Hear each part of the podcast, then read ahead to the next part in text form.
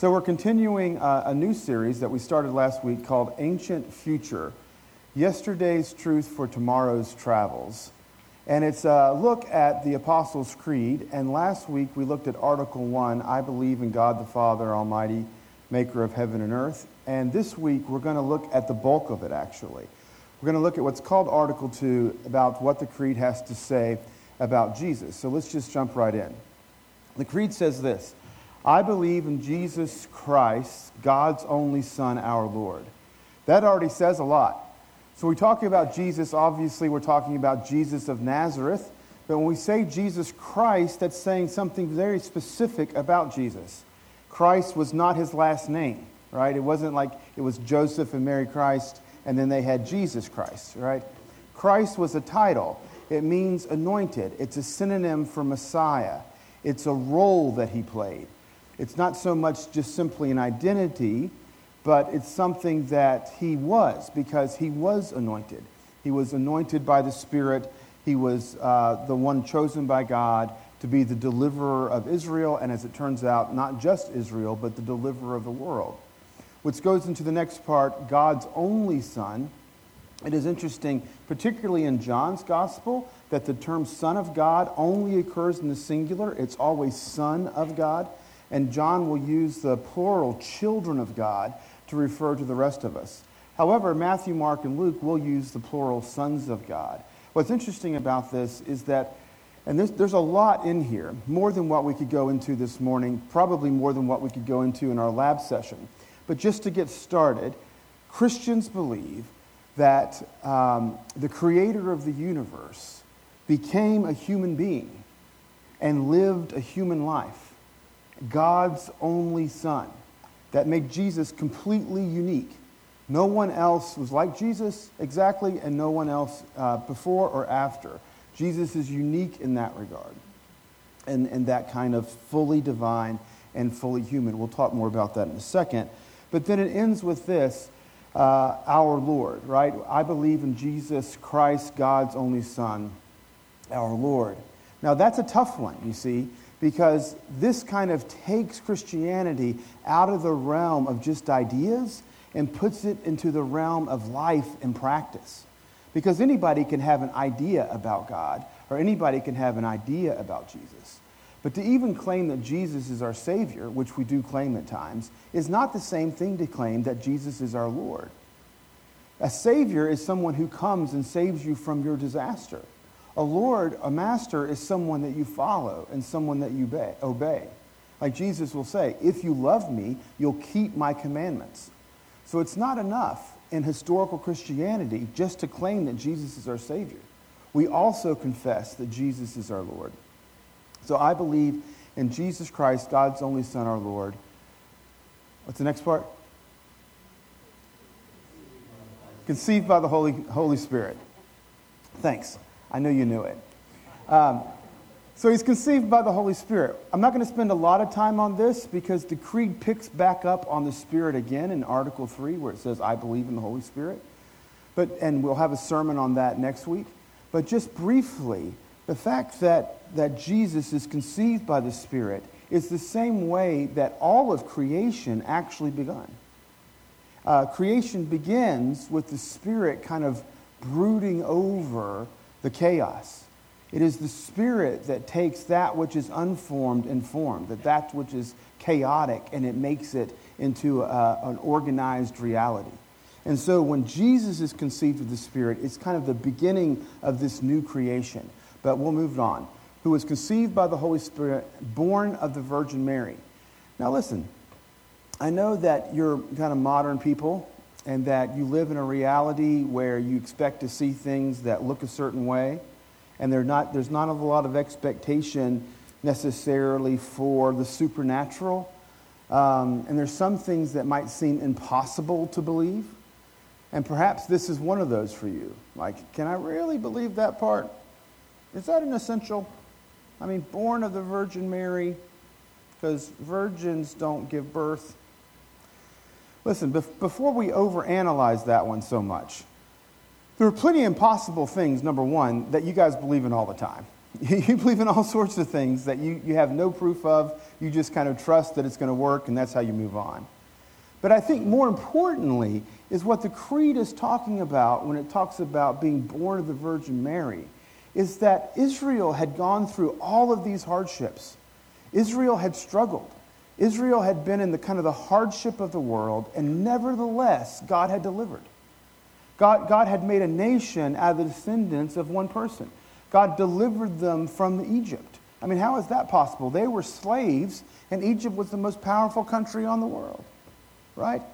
How, how, I mean, how do powerful countries a vis powerless work out? You have to think about that. Is it hard for you to imagine what it would be like if you were powerless and you, you were faced up against a powerful country?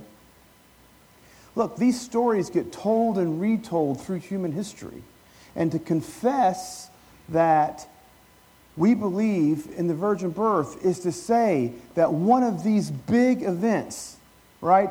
That you have to understand, I believe, that the virgin birth in the context of the story of Israel, that this is one of the big events that God has come and done and, and reoriented our lives that this is not just another point in history, this is an action of God to, to reset things in a way to make them right.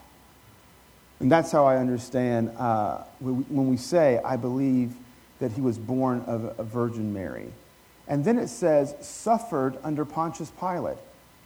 Now, look, everything up in the creed until this point seems pretty positive. I believe in God the Father Almighty, maker of heaven and earth, and in Jesus Christ, God's only Son, our Lord, conceived by the Holy Ghost, born of the Virgin Mary. Everything's kind of hunky dory, right? There's no real problem. Until we get to this point, and it says, suffered under Pontius Pilate. Now, biblical scholars, and I'm one of those, uh, and I would agree with this general critique, uh, there is a common critique of the creed that it kind of skirts across the Gospels. That the actual stories in Matthew, Mark, Luke, and John are somewhat untold by the Creed. That the Creed is a great baptismal formula. Hey, here's the basics of what Christians believe. Here's what you need to believe in order to get baptized. But when you say, born of a Virgin Mary, suffered under Pontius Pilate, it seems like you've skipped over part of the story. Like, for example, his whole life in ministry right? All of his teachings and all of his miracles, his healings, his exorcisms, seems like that's a pretty big part of the story. I'm not sure where that falsetto came from. but it does seem like that's a big part of the story. Like, how could we not talk about that? So, a couple of things. Before we become too hard on the creed, the very word suffering carries a lot with it. It says a lot about who Jesus was, and is. And there's a lot there, too, that could be unpacked. So, the creed, again, was for the purpose of baptism. We wanted to say, here's the basics of what we believe, and I think it does capture that beautifully. And I think it does get at the aspect of Jesus' life because Scripture, time and time again, will kind of summarize Jesus' life in the metaphor or uh, in the description, even, of suffering. Uh, we are going to follow up this series, Ancient Future, with the series on the good news, which kind of focuses on Jesus' life and ministry.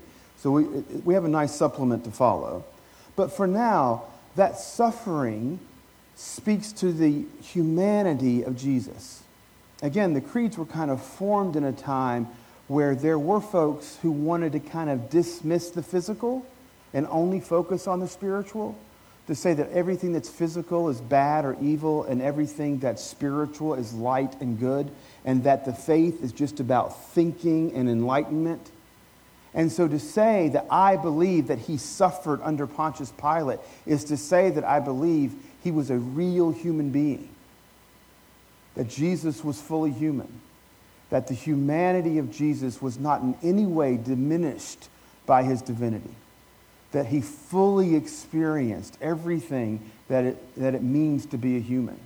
As I've said before, when we try to imagine that, sometimes it's difficult, and we often, we often allow our belief in the divinity of Jesus to overcome our belief in the humanity of Jesus. And we think, well, how could Jesus be human like me? Because we look at ourselves and we, we realize our own fallenness. And again, here I would say that Jesus is the standard of humanity. Like Jesus is what it means to be fully human. And it's only that when we are like Jesus that we kind of fulfill our purpose and our goal, that we become fully human. When we're not like Jesus, sometimes maybe we're less than human. But that to be like Jesus is to be human because scripture and doctrine says that Jesus is fully human.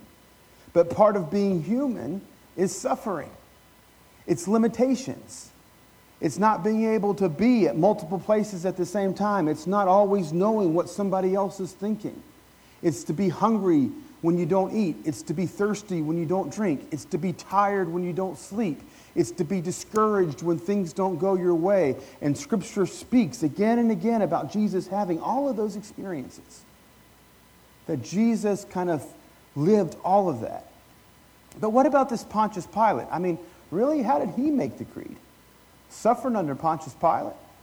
Is that something that we all have to confess?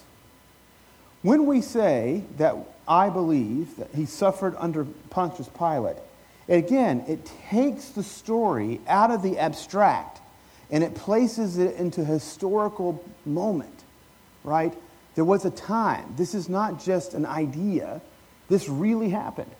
There was this man, and his name was Jesus, and he was from Nazareth, and he was this rabbi and prophet who we found out later was the Messiah, the anointed one right? And then we found out he was more than just an anointed Messiah, but that he was the divine Son of God. We'll talk about that more in just a minute.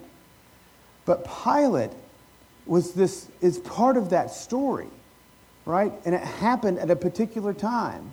And again, it's kind of this anti Gnostic or this anti over intellectualized version of the faith.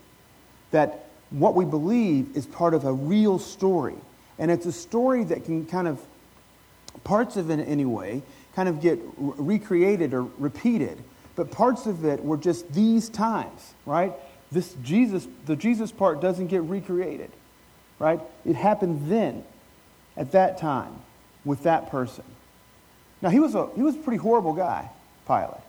He did a lot of kind of bad things. But he's nevertheless part of this story. Karl Barth said he's like the, He's like a dog that wandered into a nice room. And if, if uh, Phil Grimes were to um, paraphrase Karl Barth, it would be like any cat that existed anywhere. That's Pontius Pilate. Suffered under Pontius Pilate, was crucified, dead, and buried. Now, when we think of crucifixion, often I think because of our, our modern understanding of what this must have been like, we think of crucifixion as a horrible thing primarily because of the amount of suffering. It's a really torturous way to die. Certainly that's true. But in the ancient world, to say that Jesus was crucified, dead, and buried says something more than what I think we often uh, are aware of. It was a culture that was really kind of based in pride and shame. And this was the most shameful way to die.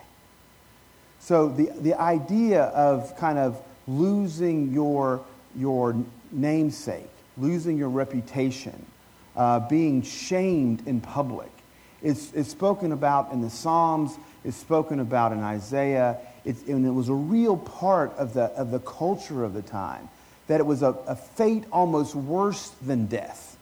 Like it was better to die a death of valor than to be shamed. But to be shamed and killed is to kind of just be broken down and, and despised and rejected and just ostracized completely. So for the early Christians to say, I believe in Jesus Christ, God's only Son, our Lord, and then to say, who was crucified, that, that's a big step to identify with a crucified God, to identify with a crucified leader, would have been something that would have been extraordinarily challenging uh, for the church in the first few centuries. It would have been to kind of have to overcome all of those uh, social uh, norms and social expectations about what it's like uh, kind, of, kind of to be in the world. Now, his death and then his burial uh, leads also into the next statement, which is he descended into hell, and on the third day he rose again from the dead.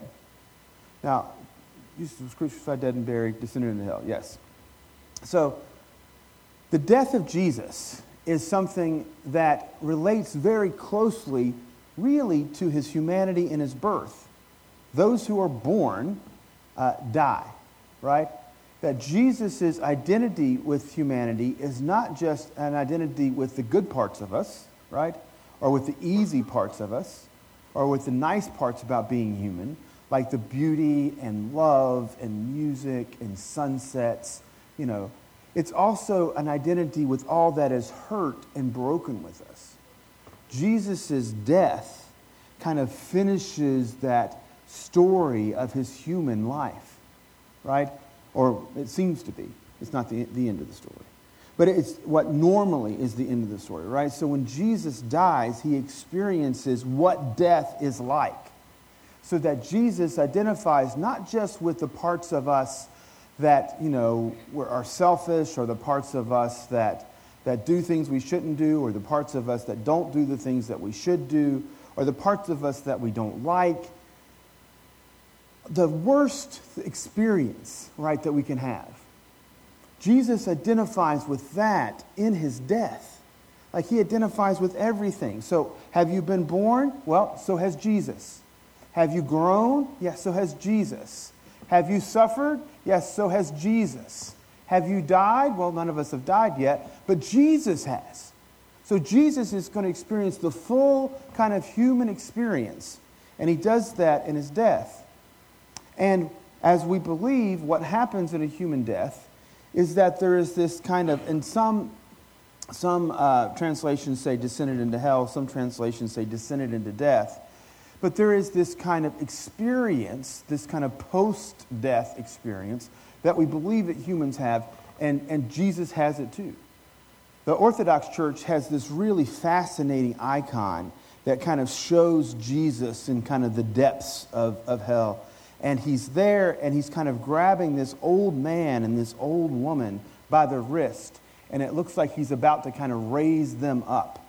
Uh, um, interpreters believe that this is Adam and Eve, that Jesus is identifying with all of our kind of sin, but sin can't withstand the presence of Jesus. That it's not, it's not death or hell or the grave that confines Jesus in his descent. It's Jesus who kind of overcomes by his very presence the, the restrictions of death, hell, and the grave. It's why Paul will write to the Corinthians O death, where is thy sting? O grave, where is thy victory? This descent of Jesus into the depths is that which overcomes even the worst possible enemy. That what seemed to have been previously the ultimate enemy. Because all of that is overcome, and of course we celebrate this on Easter, that on the third day he rose again from the dead. And it's that kind of resurrection life that is practiced in, in the baptism it's like we go down into the waters of, of baptism, identifying with the death of Christ, and we come up out of the waters, identifying with the resurrection of Christ. If we believe that our lives with God is not just something that we experience on earth in this kind of short temporal time of human existence, but it is something that we will experience kind of everlasting to everlasting, right, in the new creation, in the new heaven and new earth. My question for you then is when for you did your eternal life begin? It's already begun. And it, it is celebrated. Your eternal life is not going to start later, like when you get resurrected. Your eternal life has already begun. Here you are, you're living, right? And death is not the end right? It's just a little valley, and you're going to come out on the other side. So you've already entered into eternity. And the Christian practice that marks and celebrates that is your baptism. that when you come up out of the waters of baptism, you are identified with the one, the firstborn, right, of the dead. The firstborn of the dead. He too was dead. He was born up. He was resurrected. He's going to live forever. Uh, Jesus is the only one, by the way, who has been resurrected uh, thus far. There were other people who died and came back to life, but do you know what happened to them later? Yeah, they died again, right. So, so any, anybody in Scripture, anybody you've ever heard about, anybody who medically, who's been resuscitated, you know, with a defibrillator, they flatlined and now they've come back. They, they haven't been resurrected in kind of a technical theological way because they went into death and came back out towards this way, which they have to go back in again, right? Uh, interesting conversation between Jesus and Peter. We think about, about Lazarus. You know, is Lazarus like you, or is he like us? You know, he was dead and he's come back to life, but his, Jesus was dead and he came back to life. So is Lazarus like that guy, or is he like us? Well, apparently he's like us because Lazarus died again. Yeah? Jesus did not just come back to life. Jesus goes into death conquers it, and comes out on the other side. And that's where we're all headed. That's the Christian belief. And, and we'll get there uh, more again. Descended into hell, on the third day, rose again from the dead, and ascended into heaven, and is seated at the right hand of God the Father Almighty. The ascension, I believe, is one of the most undervalued uh, doctrines of the Christian church. Like growing up, and I grew up in church. I mean, we went to church all the time Sunday morning, Sunday night, Wednesday night. You know, I, I, I went to college and studied Bible and religion. I went to seminary, did a Master of Divinity. I went to a university and did a PhD in biblical studies, and I have still heard relatively little about the ascension. It is not a, a doctrine that seems to make a lot of, uh, or get a lot of attention uh, in our circles. So, in the Gospels, particularly the Gospel of Luke, Luke must love the ascension because Luke mentions it twice. He ends the Gospel of Luke with the ascension, Jesus ascends, and then he opens the book of Acts retelling the story of the ascension. Now, Luke, not that Luke thought there was two ascensions, but kind of like in, in my first story, he ends with the ascension. And in his second, uh, second episode, you know, second story, he's like, previously in the Gospel of Luke you saw these things. And it ends with the ascension. So he tells the story of the ascension again, right? Here's what I think is important about the ascension Jesus ascends to, to be in the throne room of God, to sit on the throne with God, um, and is seated on the right hand of God the Father. To be, to ascend to the throne room, to sit with, with the God the Father, is to, is to be enthroned right? We had pronounced that he was the King of Kings, the Lord of Lords, right? He had been pronounced literally on the cross as the King of the Jews. But if Jesus is the King of Kings and the Lord of Lords, if literally he's the King of the universe, then what do we have to worry about? He's the one in whom we trust. He's the one who is in charge. We opened our service today with a call to worship from Colossians chapter 1, this hymn of Christ that Paul has written to the church in Colossia. It says this Yes, Jesus was of Nazareth. Yes, he was born of, of, a virgin and conceived by the Spirit and lived and, and worked and loved and played and taught and delivered and, and healed and walked on water and fed and all sorts of things. But Jesus, in the ascension, becomes more than just the particular local phenomenon of the presence of Christ and becomes the cosmic Christ that becomes closer to us than we are to ourselves. That Jesus is in his enthronement, in his ascension.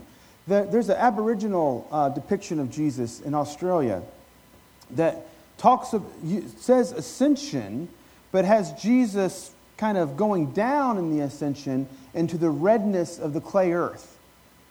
It's a really fascinating depiction of this story.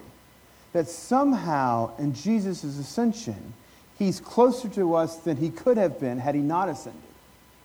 right? So there was, right, there was a physical body, right, who died on a cross. It was placed in a tomb. That same physical body placed in a tomb uh, was resurrected. It comes to life and it leaves the tomb. People see him, people touch him, people eat with him, right? But at that point, Jesus is still kind of uh, localized. He's either there or not there. And sometimes he's there and not there in miraculous kind of ways, passing through walls when doors have been shut, kind of appearing and reappearing and such. But still, that, that kind of is a very localized experience of Jesus. Either you were there or you weren't there when he was there. Like there was a time that he appears with, with uh, 12, except Thomas wasn't there. And then there's another time where he appears and Thomas was with them. You see all the kind of localized experience that they've had? But the ascension is so much more than that. The ascension kind of takes that localized experience and makes Jesus into the universal Christ so that no matter where we are, we can say that Jesus is with us. That through the Spirit, the presence of the Christ is literally in us and among us and through us. He sits at the right hand of God the Father Almighty. From whence he shall come to judge the quick and the dead. Now, this is, this is a difficult one, I think. Um, how do we understand the coming of Jesus in judgment? So sometimes in church history, it's been played out like this that Jesus is going to kind of bless this group and kind of curse that group. That Jesus is um, kind of picked this group to, to love and to save, and he's um, not picked this group, and so they're in trouble. That kind of uh, divisive, divisiveness a kind of almost kind of capricious, kind of arbitrary kind of selection, I don't think represents the idea of the creed. Jesus comes as judge by very virtue of his grace. Like when, when Jesus comes, his, his grace will judge us. Right? So Jesus loves us all. But if we refuse Jesus, there are consequences for that. Now, there is a passage that says, Their day will come where every knee shall bow and every tongue shall confess that Jesus is Christ, that Jesus is Lord. But this, this coming, this judgment of the living and the dead, represents a time where history as we know it will find its end. That this big story that we're a part of will, will come to this kind of consummation, this kind of conclusion. And at that point, judgment is cast. And Jesus is that judge. Interestingly enough, even in the Quran, which speaks of Jesus, it speaks of Jesus returning as the judge of the world. Now, I'm not endorsing the Quran uh, or Islam, but I think um, just because we disagree with a belief system or practice doesn't mean everything they say is wrong. And at least they got that part right. Yeah? In Judaism, there's no part of Judaism that anticipates a return of Jesus as judge of the world. Um, although, again, uh, while I'm not kind of endorsing, trying to get you to convert to Judaism, uh, because it does believe correctly that there is one God and that one God created the whole world and that one God chose Abraham and through Abraham is blessing the nations, right? So some, some kind of um, cosmic Venn diagram here, right? somewhere, thanks for laughing. Um, somewhere in the middle of that, we, we find this kind of Christian belief and practice that we believe right?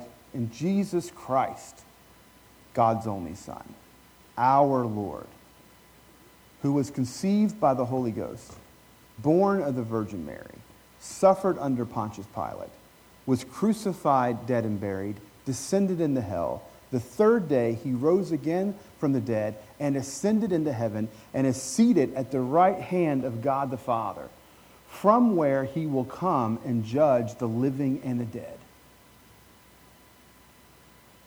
That's, that's the heart of Christianity. Christianity is not about ideas. Not to say it doesn't have ideas. Don't get me wrong. I'm not anti idea. I love thinking, right? It's what I do. I think and talk and write and teach. But at the end of the day, Christianity is not reducible to ideas that you have. It, it has to do with a person, a real person. His name is Jesus. And he lived a life. And he's still alive. I mean, he had died, but he came back to life. Right? He sits at the right hand of God the Father, interceding for us. It's, it's something that's to be lived, it's something that's to be practiced.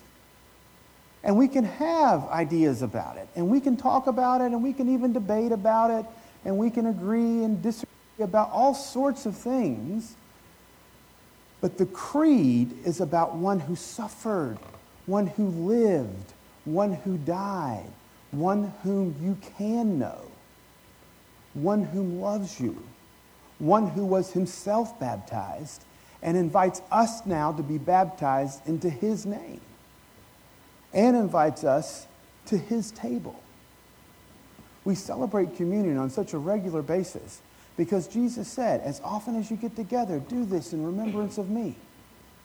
Come to the table, real, a real table with real bread, with real juice or wine, but for us, juice with really something to drink. Yeah? The most, the most common everyday elements you can possibly imagine a little bit of bread and a little bit of something to drink. And he says, in a miraculous kind of mystical way, This is me. Come be a part of me. Come be a part of the divine family the community of love, the eternal love that the Father has for the Son, the eternal love the Son has for the Father, that, that eternal spirit that is between them, that is the one who we'll discuss next week. God Almighty, we love you. And Lord, we want to love you more. We pray that your Holy Spirit which is all around us and in us and through us,